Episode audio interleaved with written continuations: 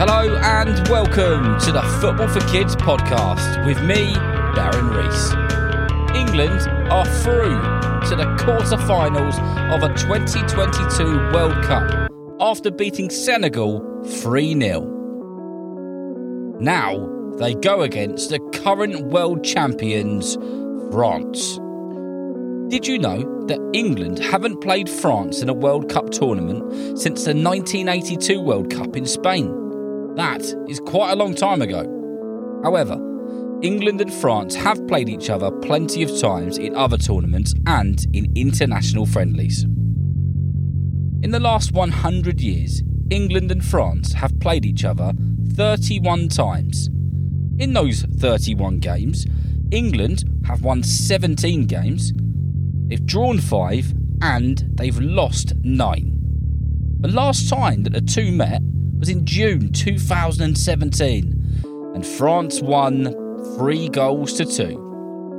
The last time England beat France was in November 2015, and they won that game 2 0. So far in this World Cup, England have won three games and drawn one, and they've scored 12 goals. France have won three games and lost one game, which was against Tunisia in the group stages.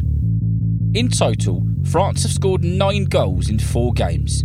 So, you could say England are having a better World Cup so far. They haven't been beaten, they've scored more goals, and they've had less goals scored against them. Could England beat France to make it through to the semi finals of the World Cup? We'll have to wait and see.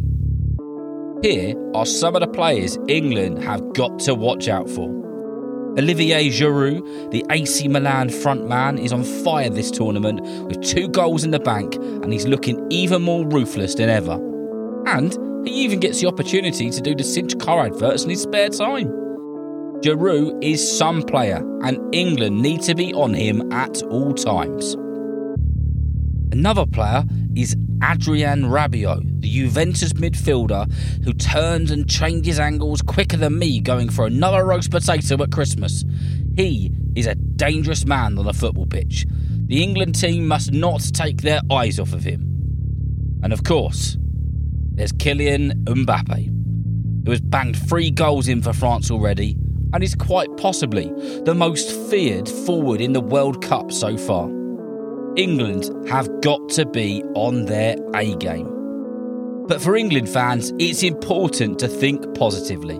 Look at the players England have got Harry Kane, Phil Foden, Rashford, Saka, Grealish, Jude Bellingham, the list goes on.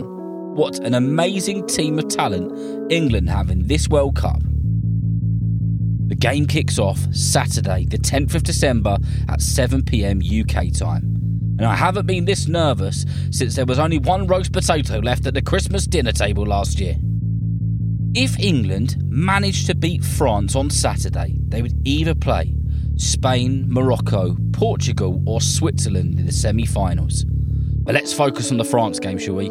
Because after all, they are the current champions and they're probably the toughest team in the tournament.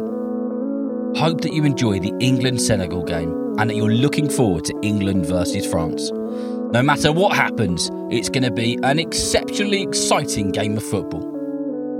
I also know that there's lots of people listening from all sorts of different countries around the world. If your country's still in the World Cup, I hope they do really well too.